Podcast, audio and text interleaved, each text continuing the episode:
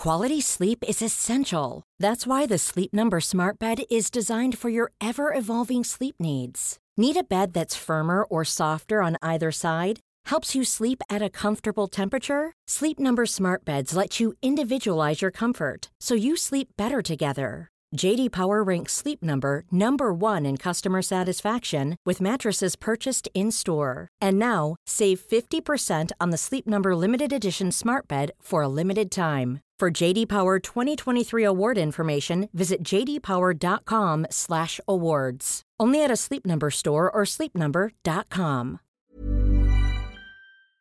Hello, hello, hello, hello. I just want to let you know that this episode is almost fully transcribed, and you'll find that transcription on the page for this episode on my website. Just click the link in the show notes or visit the archive on my website to find episode 660. If you'd like to support the podcast, you can always send me a donation using one of the donate buttons on my website, but there's absolutely no obligation to do that, of course. You could also consider signing up to Luke's English Podcast Premium to access my extra episodes focusing on vocab, grammar, and pronunciation. Go to teacherluke.co.uk slash premium to do that. And remember that you could get some one to one lessons with a teacher on italki to work on your English. And if you use my link, teacherluke.co.uk slash talk, and then buy some talking time with someone, italki will send you a voucher for a free lesson, which is not bad at all, he said in that kind of voice. You're listening to Luke's English Podcast. For more information, visit teacherluke.co.uk. Hello, listeners. Welcome to the podcast. As ever, I hope that you're doing okay out there in podcast land. I'm okay. Thanks very much for asking. Even if you didn't ask, I'm fine. I'm recording this on a Tuesday morning. My wife is looking after my daughter downstairs. This is my time for doing my work and stuff, including recording episodes of my podcast. Does it help if you if you know that the weather is beautiful here today? Fantastic blue sky. The air is fresh because there are hardly any cars on the roads, so the air quality has improved massively, which is nice. It makes a nice change to the usual sort of polluted air that you get here in the centre of Paris where I live at this time. So, hello to you. Hello, if you're listening to this on some kind of podcasting app on your phone or maybe a tablet or something. So, hello to you if you're listening using something like Apple Podcasts or Google Podcasts or Pocket Casts or Podcast Addict or Castbox or one of the other podcast apps. Hello if you're listening to this on Spotify. Uh, thank you for choosing to listen to this instead of all of the music that you could be listening to. Don't listen to music. Ugh, music's rubbish. Obviously, I don't mean that. He said music was rubbish. What's he talking about? I didn't really mean it. But uh, don't listen to music. Ugh. It's much better to listen to this, isn't it? Um, hello, if you're listening to this on YouTube, because my episodes do go up onto YouTube just as an audio uh, file, sort of thing, with a with a s- single static image. So, hello, if you're listening on YouTube. And um, you could consider turning on the automatic subtitles while you listen to this, if you'd like to.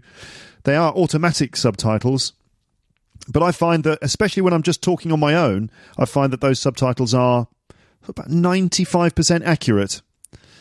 Um, so, anyway, that's an option for you. Uh, hello, if you're listening to this on my website, uh, teacherluke.co.uk, where you'll find you know media players for all of the episodes and stuff. Hello, if you're on the website, and a special hello to those of you listening using the Luke's English Podcast app. Um, you're my favourites. Yes, that's right. There is an app for listening to my podcast. It's available for iOS devices and Android devices. It's free. Just search the App Store on your phone and you can download it and you can listen to all of the episodes. The entire archive is there, plus loads and loads of bonus content too. Nice one. And I'm sure there are many other places you could be listening to this, like probably things like TuneIn Radio and uh, what else? Other stuff. Anyway, hello. Thank you for choosing my podcast. So, as promised in the last one, here's an episode all about using TV series and films to improve your English. And this is actually a summary of advice from episode 523. I'm now going to start reading some of the notes and transcriptions I made in advance of uh, pressing the record button here in my podcastle. So, have you heard the last episode of this podcast? That was episode number 659. In that one, I spoke to Cara Leopold about being stuck indoors during the lockdown. Cara is an English teacher who likes to help her students to improve their English with TV series and films. And we know that because of the lockdown, loads of people at the moment are watching more TV and films on platforms like Netflix and are probably thinking about how to use those things to learn English. Is that you? Have you been watching more TV and films and stuff? Or maybe you've just been binging on episodes of Luke's English podcast, which is obviously a really great idea. Anyway, uh, maybe you've been you know watching more TV and films, and you've been thinking, I know that I I can do this. I, I know that I can use uh, this stuff to help improve my English, but how? If only Luke would tell us. Uh, well, if you heard the previous episode, you might remember that Cara and I talked about that a bit near the end of the last episode, and we also did a whole episode about this subject a couple of years ago. That was episode 523, and it was called Tips for Learning English with Films and TV Shows. So you could go back and listen to that. Uh, but you'll find it's like a full conversation with lots of other details and lots of bit, lots of tangents and stuff. But the main aim of the, the conversation was to give you some tips for learning English and, and with films and TV shows. Now, I mentioned before, didn't I, that I would sum up the main bits of advice that Cara and I gave in that episode. So here we are. That's what I'm doing now. I'm going to consolidate some advice for learning English with TV series and films. So it's going to be a sort of summary of the stuff that I mentioned before uh, in episode 523 with Cara, but also I'm I'm adding some things and kind of generally kind of refreshing the ideas that I wrote before. So this is an episode about just tips for learning English with TV series and films. So I'm going to go through uh, that advice, and then when I've done that, I'll give you some personal recommendations for British TV shows and films that you can watch on Netflix. So if you have got a Netflix account and you're wondering what you could watch, then I'll give you some recommendations. This is not just Netflix. You'll find a lot of this stuff elsewhere too. So, learning English with films and TV, a summary of advice. So, time and time again, we've heard this advice. Want to improve your English? Just watch TV series and films in English with English subtitles. I see that advice being given all the time. I kind of go onto I go onto forums and things, just generally kind of searching the internet for people's comments and thoughts about learning English. And so many times I see that as a piece of advice. Just watch films and TV series in English. And I kind of think, really, that's it? Just that? It seems that people assume that you should just watch TV series in English with English subtitles and you will learn English magically as a consequence. People say that all the time. And I do actually think there is some truth in this. Watching lots of content in English is definitely a good idea, although, of course, it might not be enough on its own. There are plenty of other things you need to do, including regular speaking practice, writing, plenty of reading, using a systematic approach to learning vocab, taking time to understand how grammar works. Lots of things you could be doing. I suppose the thing is that there are, let's say, two approaches that seem to be important in learning a language. Okay, I'm, I'm keeping it simple here by saying just two approaches. One approach involves absorbing loads of English just through reading and listening. This is exposure or immersion or comprehensible input, whatever you want to call it. You have to see and hear the language a lot if you want to be able to use it properly in the long run. So, this is input. It's really important to get loads of English into your everyday life. You must regularly connect with English, get exposure to English, and immerse yourself in English and binging on TV series is probably a pretty good and usually fun way to do that. Personally, I would say that podcasts are the best way, but you know, whatever floats your boat. Ultimately, it's about finding the thing that you really want to do. Obviously, if you're a regular listener to my podcast, then you might agree with me, but if TV shows and films are your thing, then go for it. And in fact, it's a good idea to get a variety of input. So the point there is that you can get loads of English input from TV series and films in English, and there are so many amazing shows and films available uh, to us now. It's amazing. We are spoilt for choice. Anyway, input is important. Added to that is the importance of using the language regularly in order to communicate. This is output. So this means doing loads of speaking practice and writing practice in order to develop your ability to express yourself, find your voice, develop genuine fluency without just translating everything in your head. So plenty of input and output. I'm being quite general here, but anyway, the point is you've got to spend lots of time with the language both in receptive and productive ways.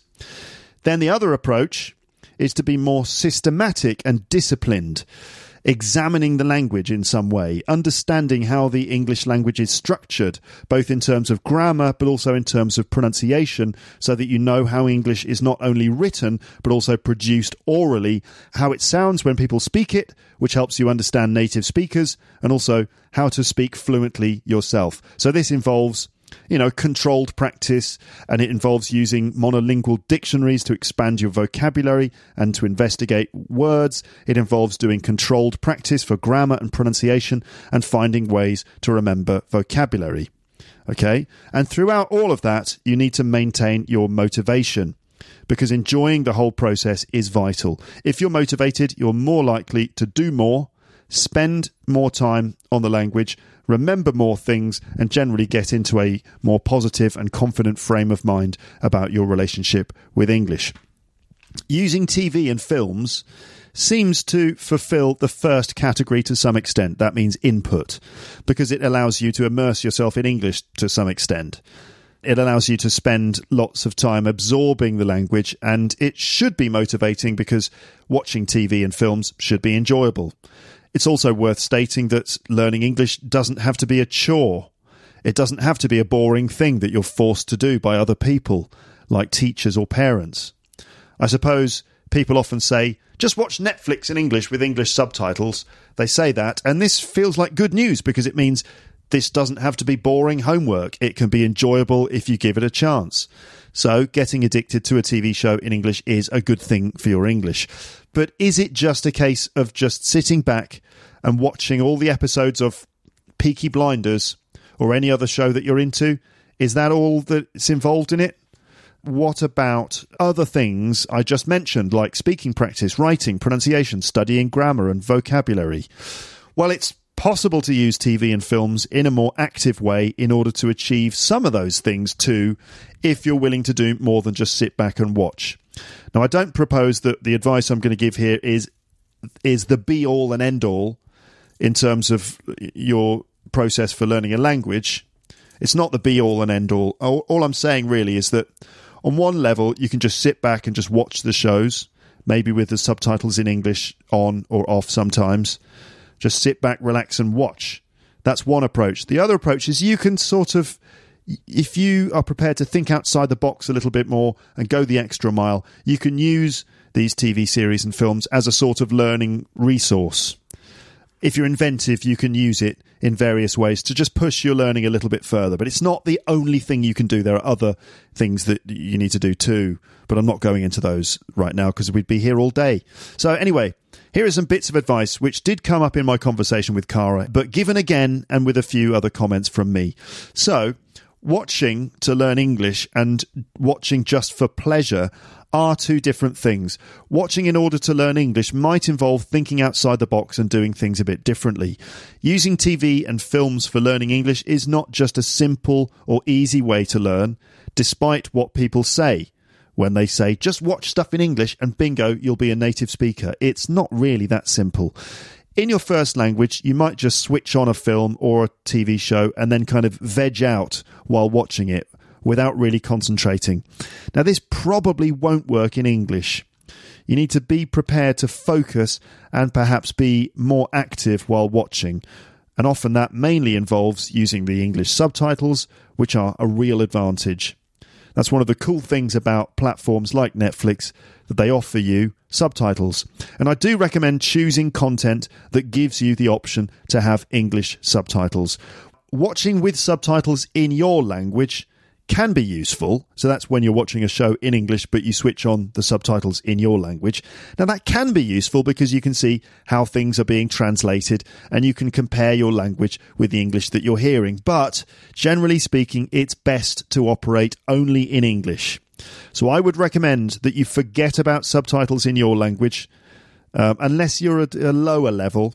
But generally, it's probably best to just try not to have any involvement of your first language in there. So forget about subtitles in your language or watching something in your language with English subtitles. Try not to combine the languages together. No. You'll end up just listening to your language or reading your language mostly. So I would recommend that you do everything in English. So put the audio in English and the subtitles in English too. That brings us to the next question, which is So, should I always watch with the English subtitles on? It's just English audio and English subtitles always. Well, there are no hard and fast rules about using subtitles. There are advantages and disadvantages to both options. And when I say both options, I mean with subtitles on in English and without subtitles on in English. So, Using English subtitles can help you understand what you're hearing, especially when you realize that spoken English and written English can be very different. Subtitles can help to bridge the gap between how words and sentences sound and how they're written.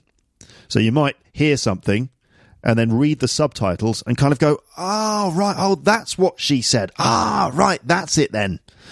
So it's, you know, you hear a noise and then you read what's actually been said and then it's kind of like, a little revelation for you. Like, oh, right, that's what they're saying. That can be a great moment in language learning. That kind of, oh, oh, it's that. That kind of moment when you realize something. But watch out because sometimes the subtitles are slightly different to the speech you're hearing because they might have to use fewer words than were spoken in order to actually fit them on the screen. But that only happens occasionally. So the the the, the point still stands that it can be really nice to actually see what you're hearing, and it kind of allows you to get a grip on the spoken version of the language. It, it, allows you to kind of decode all those noises and turn them into actual words that you probably already know to or have seen before. So, an advantage of subtitles is that they help you to bridge the gap between what language sounds like and what it looks like. And when you listen without subtitles, you will no doubt miss a lot of what is being said without realizing you're missing it. So that's the kind of advantage of using the subtitles. Helps you to understand what you're hearing. And also, um, without the subtitles, you're probably going to miss a lot of things without even realizing you're missing it. Okay, but be aware that if you only ever watch with subtitles, you might not develop real listening skills because you're basically you're just reading while you watch. And as we know, in the real world, you don't get subtitles appearing in the air when people speak unfortunately. Well, yet. I expect eventually you'll be able to get augmented reality glasses or perhaps some kind of biotechnology implant which lets you see simultaneous automatic subtitles uh, when you when people talk but not yet. But anyway, that that sounds like something out of an episode of Black Mirror, doesn't it? You know, getting some kind of implant in your brain, and then when people speak, you get like subtitles uh, in the air in front of you. That would be weird. Anyway, the point is there are pros and cons of subtitles. So the point, yeah, what, what was the point I just made? That you don't get subtitles appearing in the air, and also the the other problem is that um, when you when you switch on subtitles, you're just reading. Really, it's impossible. I find to watch anything with the subtitles on the screen without reading the subtitles. So sometimes I'm watching a show with my wife, and we put the English subtitles on because she's French and she sometimes likes to read the subtitles in English. Um, so we'll switch the subtitles on, and I I'm reading them too. I can't not watch a show when the subtitles are on without reading those subtitles, which is kind of strange. So the point there is that uh, when you have the when you have the subtitles on, naturally you will default to reading rather than listening. So watch out there because you're still kind of practicing your re- you're still kind of practicing your reading skills. And really you should be practicing your listening skills. So anyway experiment with switching the subtitles on and off while you're watching in order to try to get the best of both worlds So on and off, maybe 10 minutes with them on, 10 minutes without, or maybe a whole episode with and a whole episode without. Mix it up a bit. Watch stuff more than once. So you can watch a film or show several times, especially if you enjoy it or you already know it. Some films improve with multiple viewings. In fact, I would say that if it's a good film or a good show, it will definitely improve the more you watch it because you'll notice more subtle details and you'll understand it better. So try watching certain films several times, perhaps first with subtitles in your language, maybe, and then subtitles in English, and then a third time in English with no subtitles at all. And you will be surprised at how much you how much more you notice how much more you understand, and how much more you remember after watching things numerous times. You'll probably appreciate the show or film on a new level too if you do this. There's nothing wrong or weird about watching something more than once. Like I said, think outside the box a bit. If you're watching a TV show, you can alternate between watching episodes with and without subtitles. Perhaps do one episode with subtitles, then the next one without and if you just can't understand episodes without subtitles, then maybe try watching the episode with subtitles first, and then watch again without subtitles. Okay?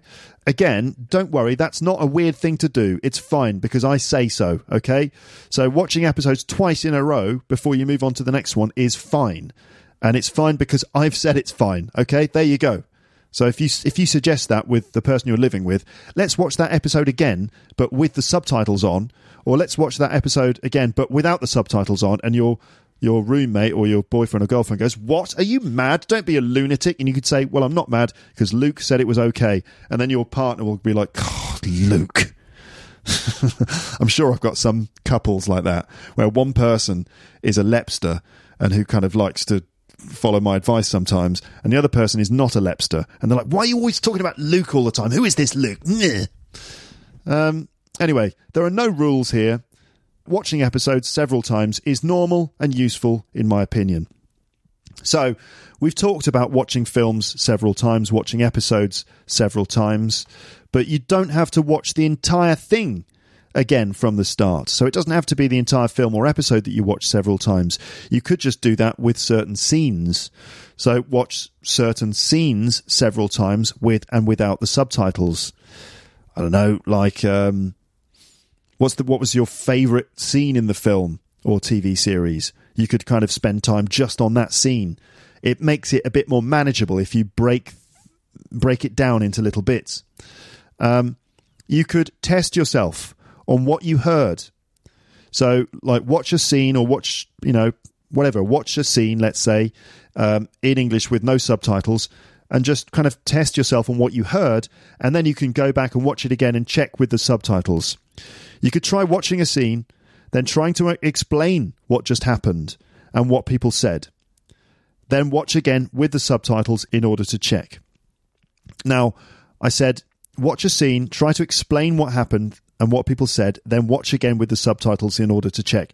How do you explain? Well, when you explain what you saw, you can either do it out loud, just say it out loud, which again is a strange thing to do. It's not a conventional thing to do, speak out loud uh, on your own, but it's okay.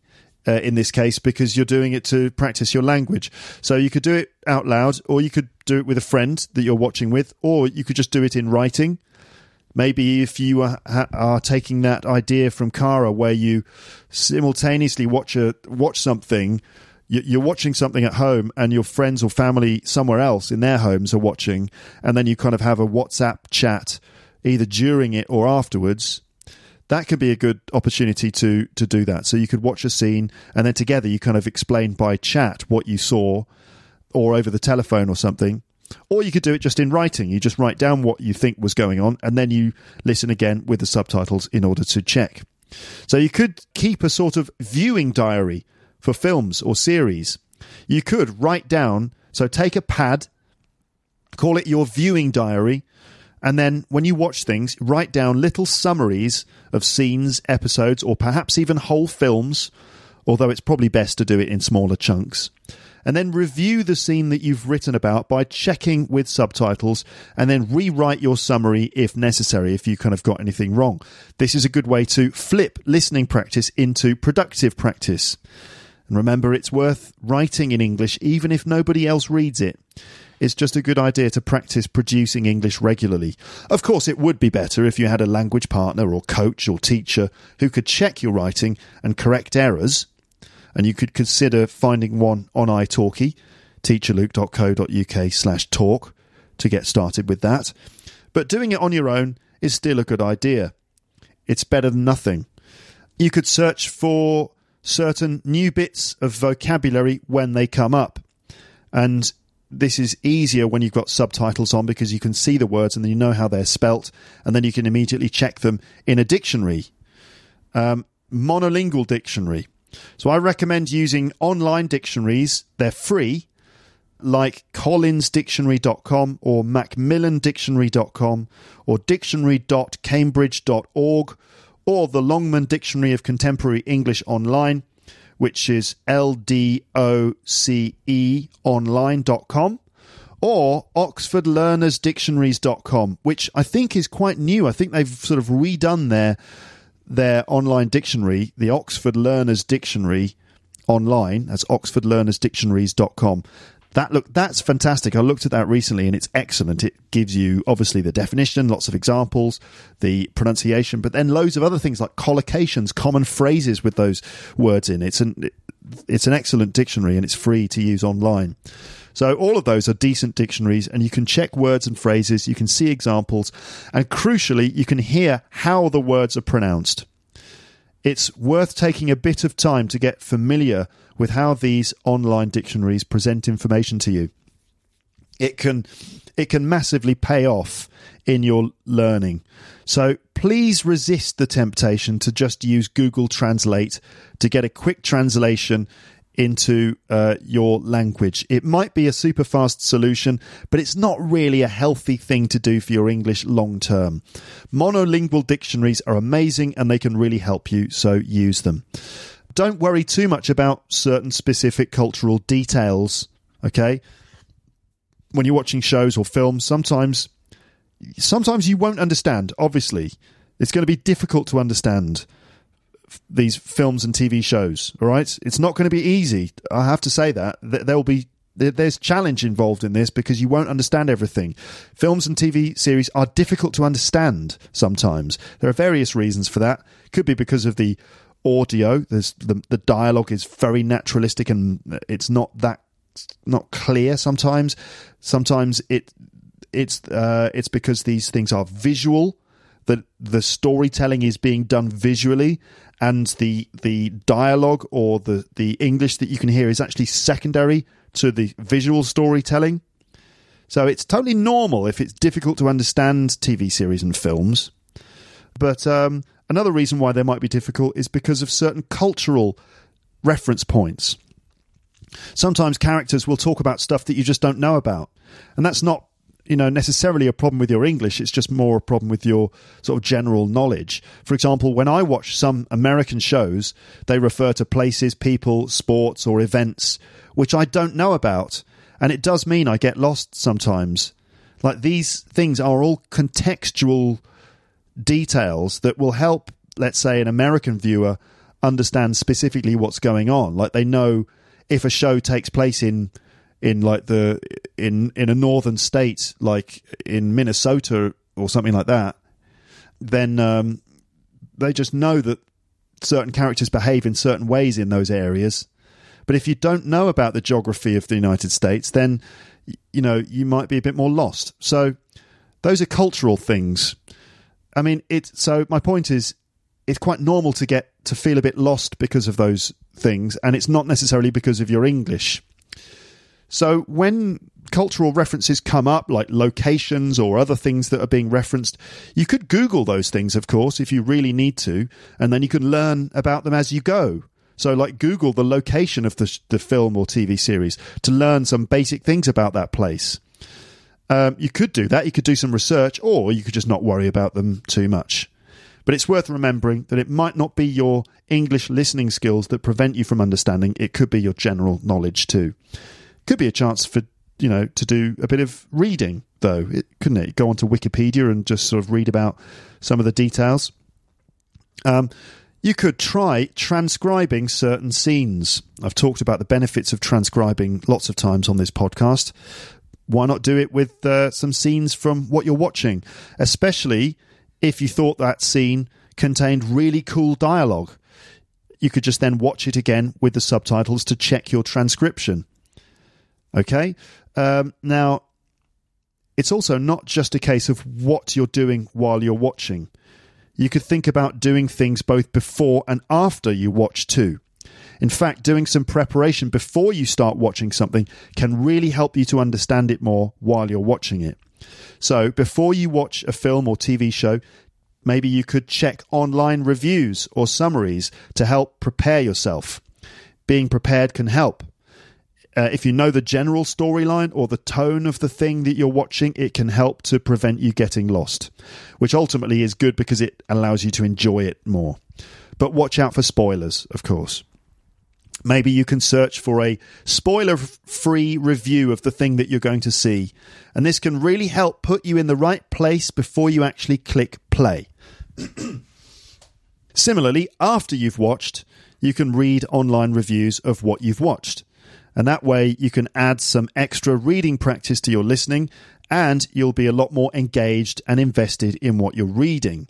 Personally, I like to read reviews or recaps of episodes of shows that I've watched. It helps me understand what I've seen, and also I like to read other people's opinions on episodes. You could do it too. Recently, I've been watching Fargo.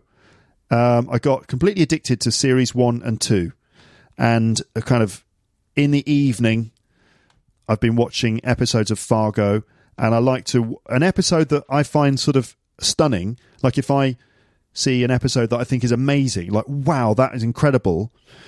And because my wife isn't watching it with me, she's watching something else. I'm like, oh, I need to know what other people think of this. So I go online and I search for like Fargo series, uh, maybe Fargo season two, episode 10 recap or Fargo season 2 episode 10 review and then I can read what other people have written about it and it could be a good idea for you to do that too. Uh, websites like Den of Geek, uh, Vulture, The Independent, or The Guardian often do episode recaps of the big TV shows. And so I suggest that you read them after you've watched. Just Google it. Google, like, you know, whatever, I don't know, Sherlock season one, episode one recap and you'll find someone summarizing what happened. It can help you understand what's going on, and also um, you're doing reading practice.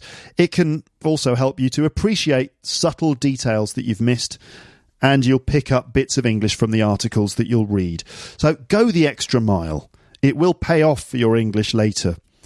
If you find those online newspaper reviews to be a bit too wordy, because sometimes people, you know, those articles are written in sort of fairly um, complex ways. If you find them to be too wordy and too opinionated, then you could consider reading like the IMDb or Wikipedia uh, plot summaries on those sites instead, because they're often written in a slightly more plain style. So uh, I would also recommend finding YouTube reviews of the films or series that you've watched. Just go to YouTube and search for the title of the episode or film that you've seen, plus the word review, and see what you get. You'll find this is a great way to get more effective listening input because you'll be fully engaged in what you're listening to. Because you've just seen a thing and you're very curious to see what someone else is saying about it you'll be on the same page as the person speaking in the video because you will understand all their reference points, you'll understand all the things they're referring to, and you'll be interacting with their opinions and thoughts a lot more. And this is an important part of turning listening input into intake. And by intake, I mean language that is more likely to stick with you. Um, be a little selective in your viewing choices.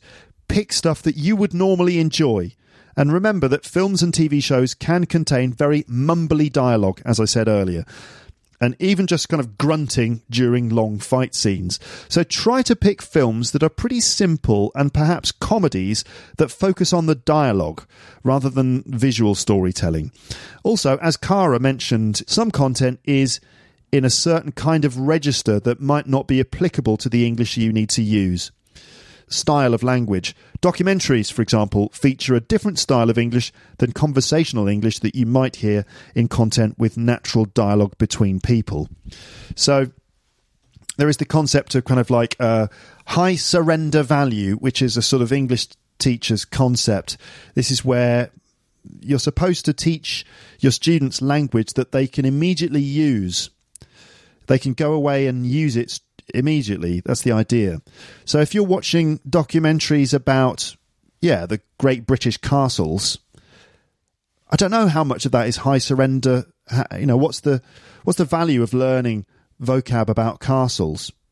And that is a that is one point to be made. But I would actually argue that if you're interested in things like castles, then that that's fine. It that is more important actually. Your motivation and your desire to listen and understand and engage with the topic is actually more important than most other things. Because in, for example, um, The Secrets of Great British Castles, which is a documentary series you can find on Netflix, in that, it's not all just going to be specialist castle vocabulary.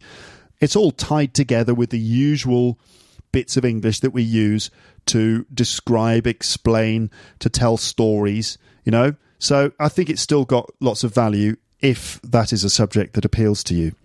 Um, but anyway, just bear in mind that, like, it might be a good idea to watch things that have just sort of the sort of English that you can then use. And I suppose that you're going to be using English mainly to to connect with people, to build relationships with people, to have dialogues with people. So, you know, consider um, watching content that reflects that.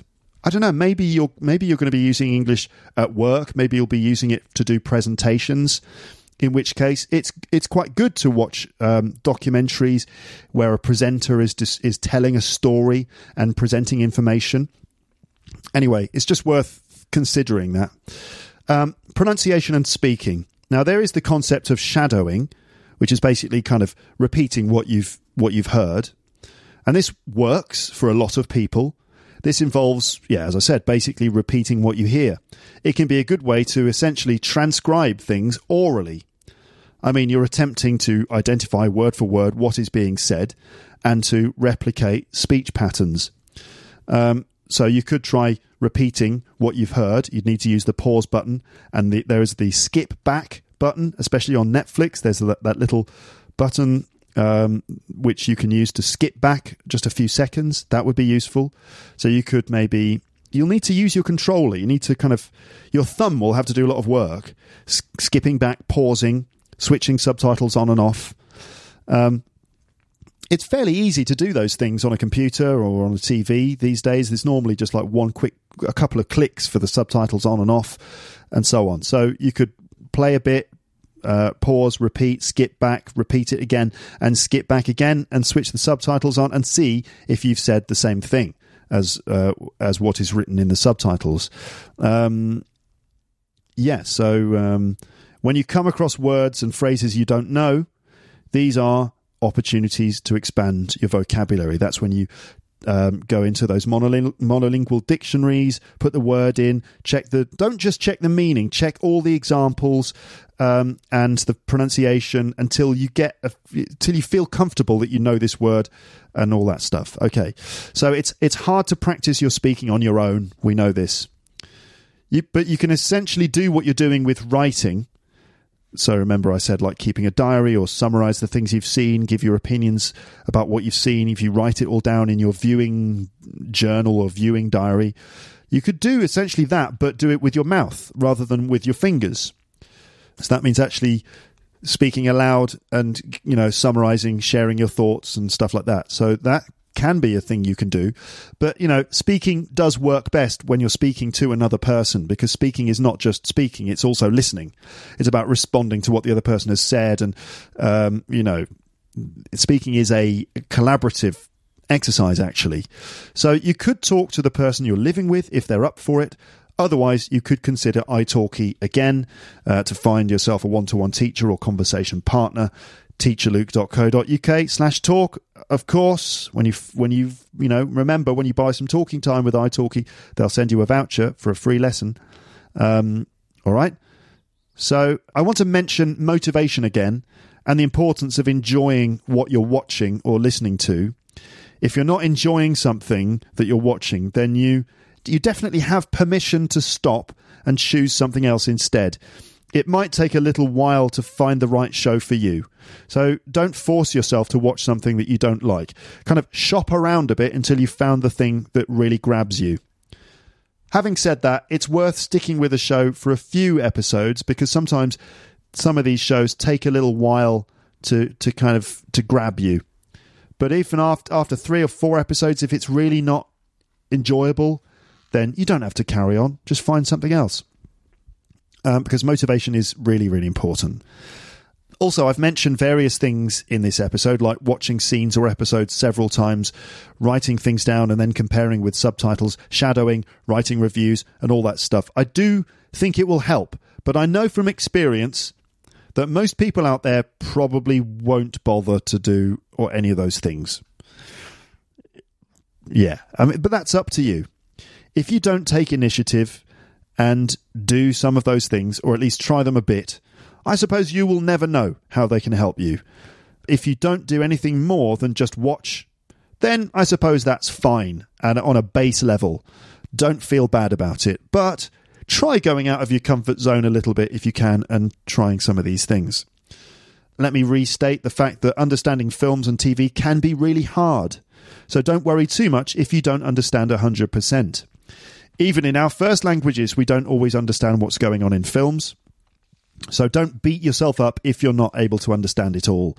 I often find when I'm watching films in my first language that I feel a bit overwhelmed sometimes by so many things. Like I, maybe I'm a visual person or a musical person, I don't know, but I tend to get carried away by. I, I end up getting absorbed in in um, an actor's performance or just sort of exploring the faces of the actors or the physical side of the way they move, like the way they talk. Because I like to do impressions of, of actors and I don't consciously choose to focus on their mannerisms or their speech patterns, but that's kind of what I often focus on when I'm watching a, a, film or, or TV series. I'm kind of watching the way that they move and the way that their voice sounds, and as a result, I sometimes miss the, I miss other things like plot details and stuff because I'm getting distracted by you know what Robert De Niro's face looks like or something, and like, oh, it's funny the way he he does that with his with his mouth, mm-hmm, you know. Um, so you know, films can be difficult to understand. Even in our first languages, we don't always understand what's going on. So don't beat yourself up if you're not able to understand it all. Um, of course, you can always listen to Luke's English podcast or whatever other listening resource you have that you can mostly understand, but it's worth pushing yourself sometimes. Hopefully, you get that. You get that opportunity to push yourself from a lot of my episodes because they feature a mix of me speaking on my own, which is probably easier to understand, with me speaking to guests, which is harder. But hopefully, you'll find that you understand my content enough for language acquisition to happen. What's my point here? Well, I suppose it's that you've always got episodes of my podcast to listen to, but you should also explore films and TV shows too, and try to do more than just sit back on the sofa in comfort while doing it. Try to be a bit more active if you can. Now, there's probably a lot of other advice that could be given here. And if you have other things to add, why not share them in the comments section? okay, so here are some Netflix recommendations for British English. There are loads of great shows in American English, of course, but I'm trying to narrow my focus to British English stuff here. Uh, so here are some shows and films in British English which are on Netflix, which I've seen and can recommend. And um, now it's not just Netflix, of course. You you can find this stuff in many other places, and obviously other platforms are available. I just happen to be talking about Netflix um, in this section of the episode. So I'll mention the title, then I'll talk about the show or film a little bit.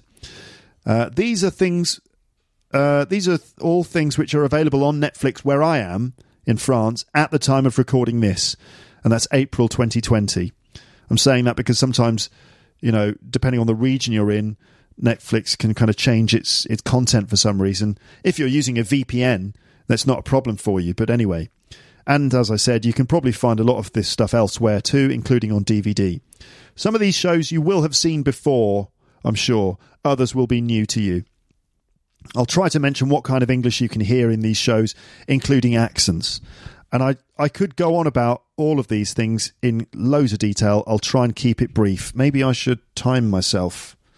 No, I'm not going to do that. I'm just going to try and keep it brief. So, Black Mirror is the first one. Black Mirror has been around for a while. A lot of these shows have been around for ages, but um, just some ideas if you're wondering what to watch. Black Mirror is actually quite scary and quite disturbing. I mentioned it in the last episode.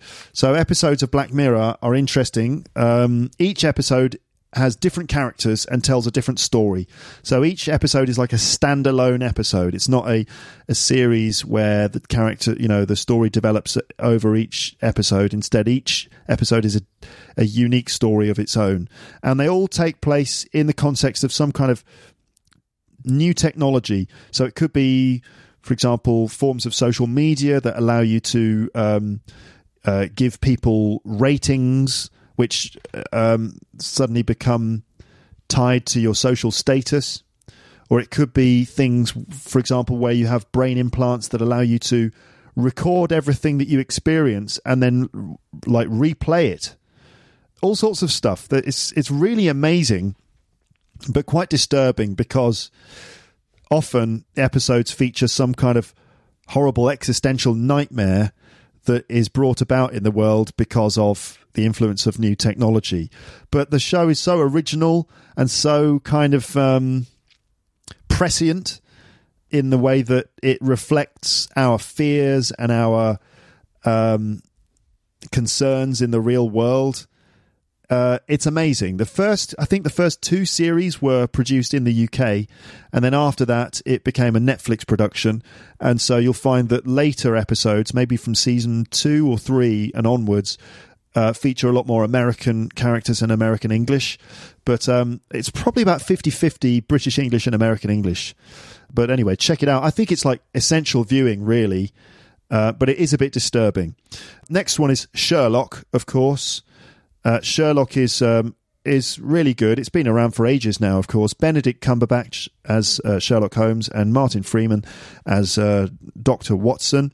And it's a modern telling of the Sherlock Holmes uh, stories. They've been, some of those classic Sherlock Holmes stories have been used as the basis for these modern ones. And um, it's really good. It's, it's great. I, I, I love it. What do I need to say about it? It's a bit complicated, though. Episodes are very long and it being Sherlock Holmes, there's a lot of mystery and um, uh, puzzles that need to be solved. And Sherlock himself speaks very, very quickly. He's obviously a, a brilliant man with an amazing mind, and he tends to speak very fast. So watch out for that.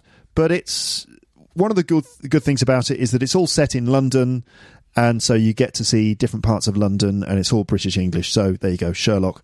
Um, third one is The Crown, which uh, tells the story of um, the Queen, essentially the life of the Queen, and um, I've just had a surprise visit from my daughter. You want to say hello?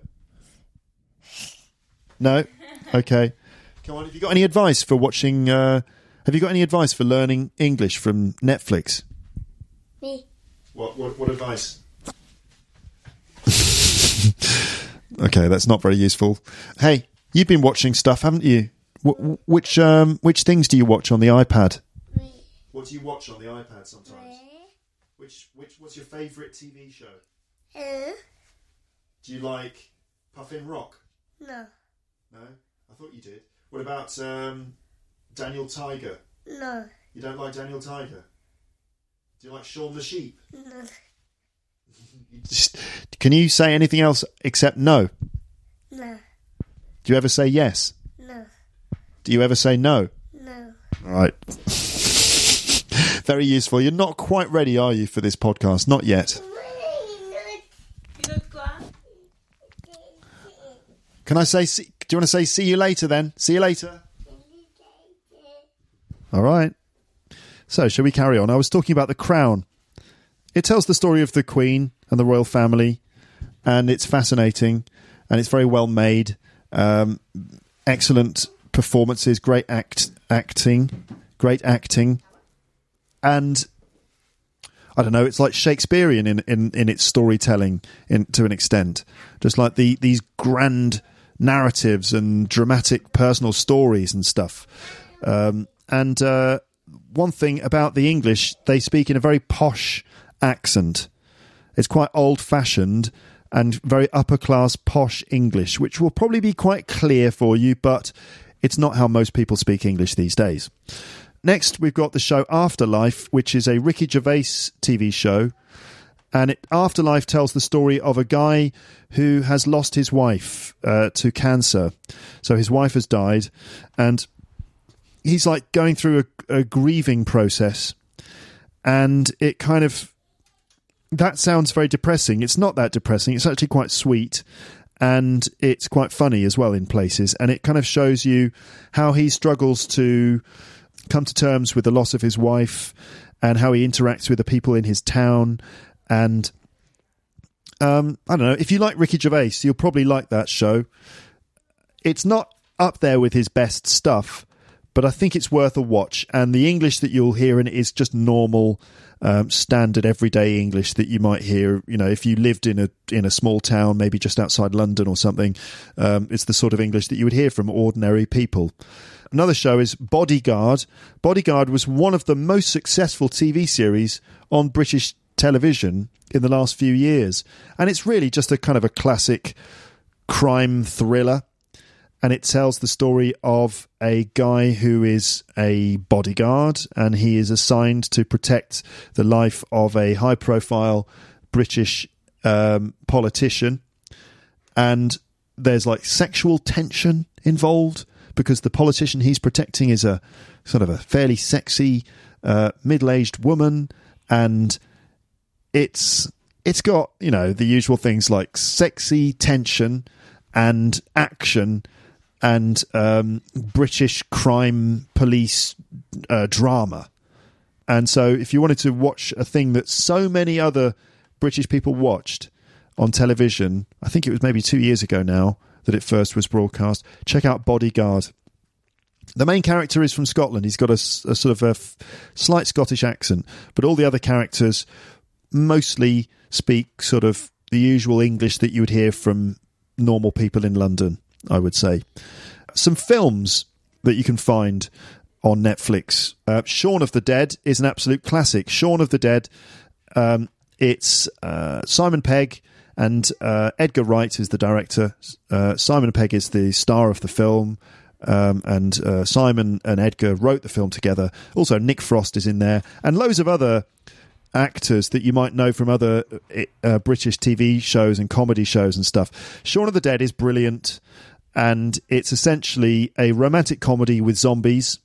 It's funny, it's quite touching in some places, um, it's quite disgusting. It's got, you know, horror elements, comedy elements, and uh, it's very, very well made. It's extremely cleverly written and cleverly directed, and I highly recommend it.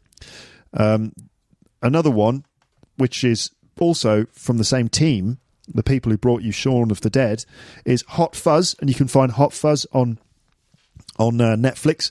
Hot Fuzz is a story of a a brilliant police officer who is uh, a brilliant police officer in London who is sent to a small town in Eng- in the English countryside as a kind of punishment for being too good at his job because he's he's making the others look bad because he's such an excellent police officer. So he's sent to work in a small town, and in that small town, he uncovers a kind of a sinister uh, criminal cult that's that's operating. It's a comedy in the same way that Shaun of the Dead is a is basically a romantic comedy with zombies. Hot Fuzz is a kind of a a buddy comedy, like you know those kind of sto- those uh, cop dramas, those cop action films from the United States, where it's all about the relationship between the two male characters, like Lethal Weapon or something like that. So a buddy comedy it's a buddy comedy with big action as well, like lots of gunfights and explosions and intrigue and stuff like that. It's very funny. Hot Fuzz, excellent script. Um, Lock, Stock, and Two Smoking Barrels and Snatch are both available on Netflix. If you want to hear Cockney English from Cockney gangsters, then you should check out these two films. Guy Ritchie was the director. Lock, Stock, and Two Smoking Barrels was the first film by Guy Ritchie. It's a bit like sort of Tarantino. It's like British Tarantino, really, but good music. It's they're funny and lots of Cockney English in both cases. Um, Snatch, the the other film, the second film, also stars Brad Pitt in I think probably my favourite of his roles. And in the film, he plays the part of a an Irish gypsy who is a bare knuckle boxer. And it's quite interesting because he speaks in a dialect that no one can understand. He's got such a strong accent that no one understands what he's saying. And um, I mean, he's not the main character, but it's quite funny anyway to to hear him uh, speaking in this funny dialect. Most of the other characters are I think they're mainly Cockneys again, a bit like Lock, Stock, and Two Smoking Barrels. So if you want a kind of funny, entertaining, action packed couple of films with uh, Cockney English, uh, then you could check out Lock, Stock, and Two Smoking Barrels and Snatch. Um, another film that's available is The Remains of the Day. Remains of the Day. An excellent book by, is it Kazuo Ishiguro? It is, isn't it? Kazuo. Hold on. Kazuo Ishiguro. Um, Kazuo Ishiguro remains of the, yeah. So the book was originally by a Japanese writer called Kazuo Ishiguro, and it's about it's about a butler, a butler who worked in a um, a place called Darlington Hall, a stately home near Oxford. So it's a bit like the world of Downton Abbey. It's very much like the world of Downton Abbey, but I think it's better than Downton Abbey, really, because in the way that Downton Abbey is kind of pretty sort of simple, almost like a soap opera, The Remains of the Day is like a really good human um, story of a butler who's been working at this old English mansion for many, many years. And it just explores the ideas of like being reserved and uh, hiding your emotions, um, about uh, dedication to your work at the cost of maybe your own personal um, enjoyment of your life. Emma Thompson is in it. She's brilliant. Anthony Hopkins plays the butler. He is brilliant. It's just an excellent little character study of a man who's devoted himself to he's devoted himself to the disciplined work of a butler and how his own personal feelings and his own personal feelings and desires have been repressed, but how they kind of come out is so almost impossible to repress your your your personal feelings and desires. It's it's fascinating and excellent performances by Anthony Hopkins and Emma Thompson. Then we've got two Monty Python films, and I mean I think Monty Python is essential viewing. Uh, um, Monty Python and the Holy Grail. I did an episode about that years ago. You can check the archive for it. Monty Python and the Holy Grail is a basically a completely ridiculous medieval comedy, and it's loosely based around the quest of King Arthur. Uh, so King Arthur trying to find the Holy Grail, but really it's just a series of ridiculous sketches set in medieval England. Okay, uh, it's brilliant, very funny, and um, essential viewing. Also, Monty Python's The Life of Brian is also a brilliant film. It's often voted the funniest uh, or even the best British film ever, or certainly the best British comedy ever. And it tells the story of a a guy who lived. It's obviously a fictional story of a guy who lived um, around the time of Jesus, and it's it's not about Jesus. It's about someone who lived a similar life to Jesus. It's kind of a guy who accidentally ends up becoming a prophet. And uh, we know the story of Jesus that he was just a, a you know a guy from very um, very modest a very modest background who becomes a, a prophet and you know uh, he he's followed by his disciples, and you know, the, you know Jesus, right? You know Jesus, don't you? Um, but the life of Brian tells the story of Brian, and how Brian sort of accidentally starts a religion. And anyway, it's I can't explain it really now in just a, a minute or so, but uh, it's very very funny and it's it's recommended viewing. Those people who are you know if you are a, a, a religious person, um, I don't know if it'll, it'll be your cup of tea. Um, really, it's it's not as blasphemous as people think. It's not the story of Jesus, it's the story of someone else. It's really about it's not critical of Jesus himself. It might be critical of the way that um, religions spring up and how it's the the. Never mind. Next, we've got uh, Wallace and Gromit: The Curse of the Were Rabbit. Wallace and Gromit. This is an animated film. Do you know Wallace and Gromit? Wallace and Gromit. So Wallace, how can I explain this? Uh, Wallace is an inventor and he uh, he likes to invent things. And there are other films uh, featuring Wallace and Gromit. For example, um, there's one where Wallace and Gromit go to the moon. So Wallace invents a, a rocket which goes to the moon. Uh, another one is the wrong trousers, where Wallace invents these trousers which uh, are like automatic trousers, which help you to do things. They stick to walls, so you can use them to do to to like clean the windows and stuff like that. You can climb up the wall and clean the windows and things. But the trousers kind of uh, get stolen by an evil uh, penguin. Um, have you seen that? The wrong trousers. All right, Gromit is his dog, and Gromit is kind of more intelligent than Wallace, although he doesn't speak. They're brilliant because they're animated using stop motion animation, which is an uh, an old form of animation, and it's um, a great tradition in animation. Uh, I guess the characters are made using plasticine, and you know stop motion animation where the plasticine figures are moved slightly and then they take a frame and they move a little bit more and then they take a frame with the camera stop motion animation which is very charming. And the the uh, production company that makes these films called Aardman Animations really is I think the the world's leading company in stop motion animation these days. And you can see the quality of it in their work.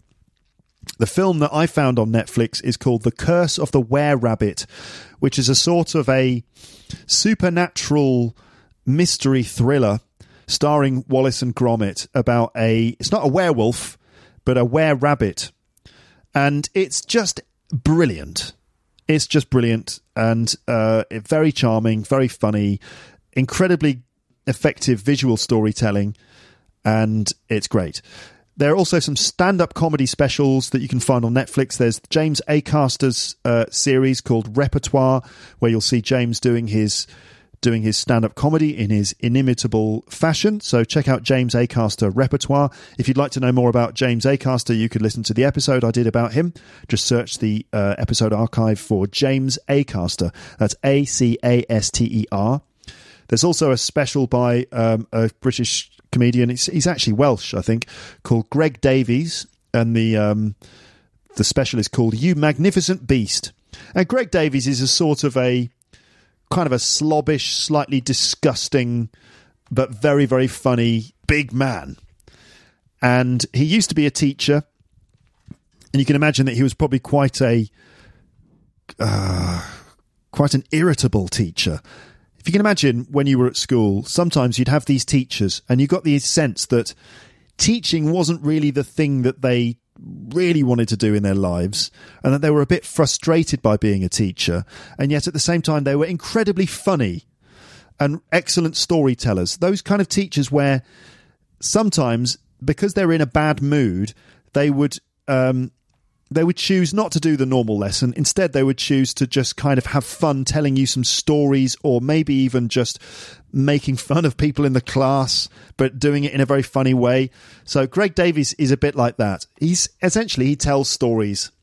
And there's stories about things like stories about his mum, stories about sexual encounters he's had in his life, so Greg used to be a teacher, and then he eventually decided to become a, a full time stand up comedian.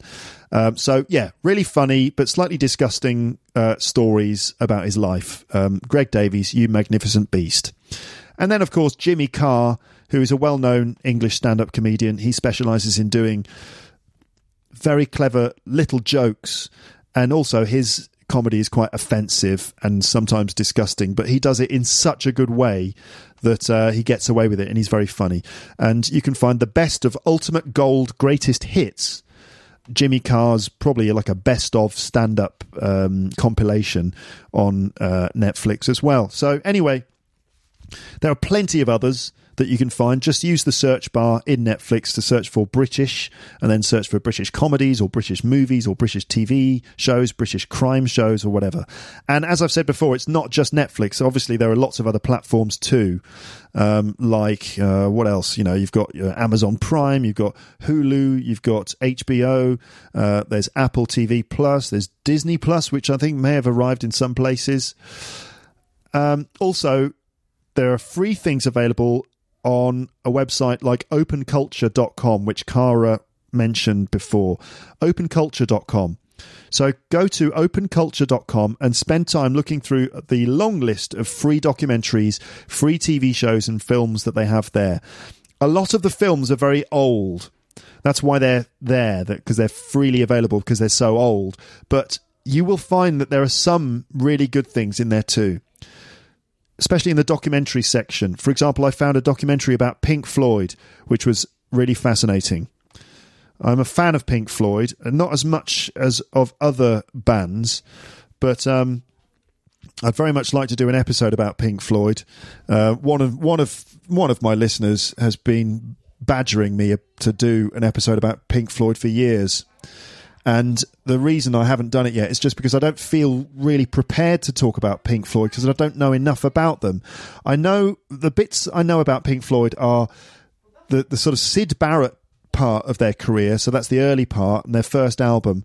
And then essentially Dark Side of the Moon. Those are the only two albums I know of theirs, really. So I feel like it's I, I don't know enough about them to, to be able to do the subject justice. So I've in some spare moments, I've been trying to read about Pink Floyd, try to watch documentaries about them, um, read books. I ordered a, a book about Pink Floyd. I mean, not just because I want to do this episode, but also because I I do find them fascinating. They're a mysterious band.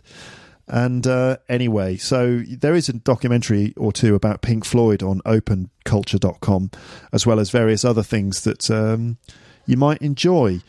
Okay, all right. Well, there you go. Thank you very much for listening to this. I hope this has been useful.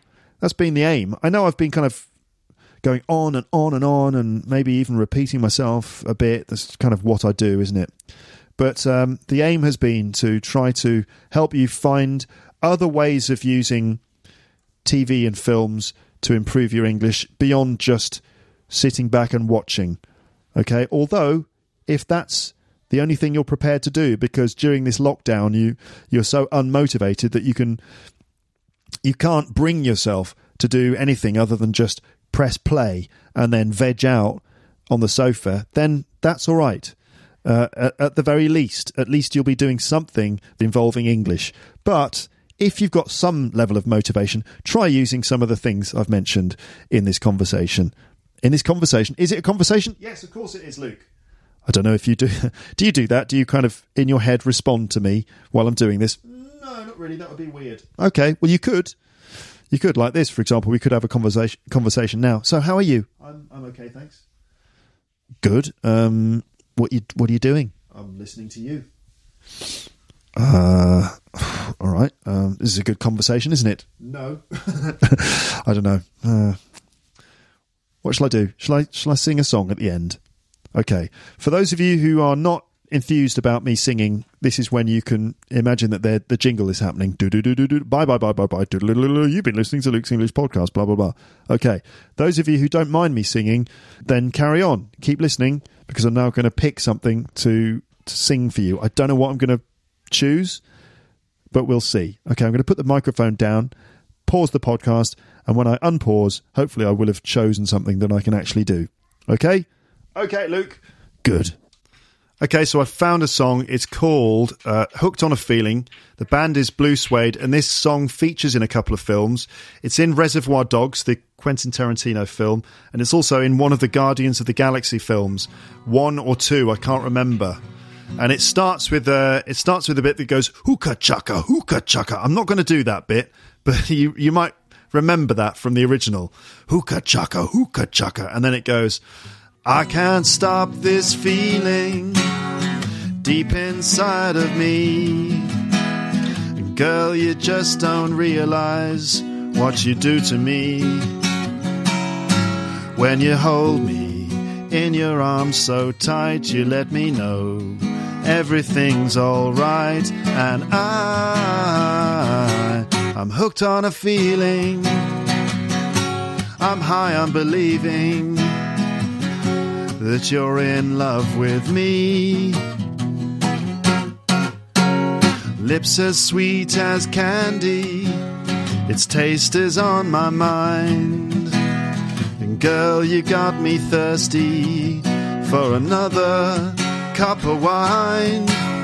I got a bug from you, girl, but I don't need no cure. And I just stay a victim if I can for sure. All the good love when we're all alone. Keep it up, girl. Yeah, you turn me on, and I, I'm hooked on a feeling. I'm high on believing that you're in love with me.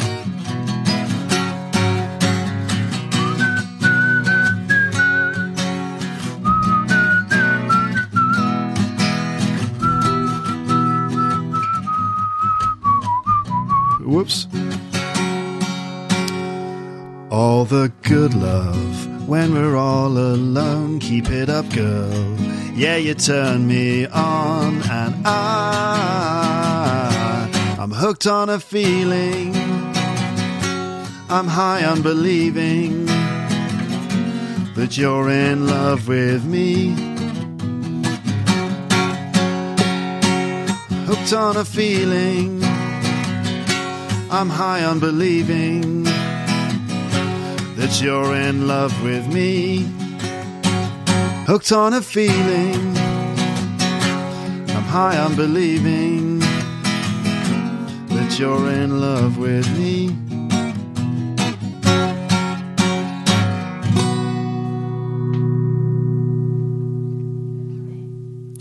That's it. Thanks for listening. Speak to you again soon, but for now, goodbye. Bye. Bye. Bye. Bye.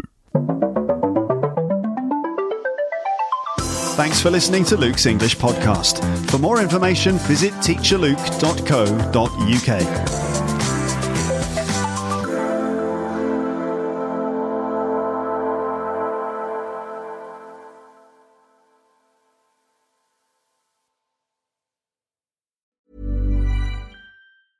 Hey, it's Paige DeSorbo from Giggly Squad. High quality fashion without the price tag. Say hello to Quince. I'm snagging high-end essentials like cozy cashmere sweaters, sleek leather jackets, fine jewelry, and so much more. With Quince being 50 to 80% less than similar brands. And they partner with factories that prioritize safe, ethical, and responsible manufacturing. I love that. Luxury quality within reach. Go to quince.com slash style to get free shipping and 365 day returns on your next order. Quince.com slash style. If you enjoyed this episode of Luke's English Podcast, consider signing up for Luke's English Podcast Premium. You'll get regular premium episodes with stories, vocabulary, grammar, and pronunciation teaching from me, and the usual moments of humour and fun. Plus, with your subscription, you will be directly supporting my work and making this whole podcast project possible. For more information about Luke's English Podcast Premium, go to teacherluke.co.uk slash premium info.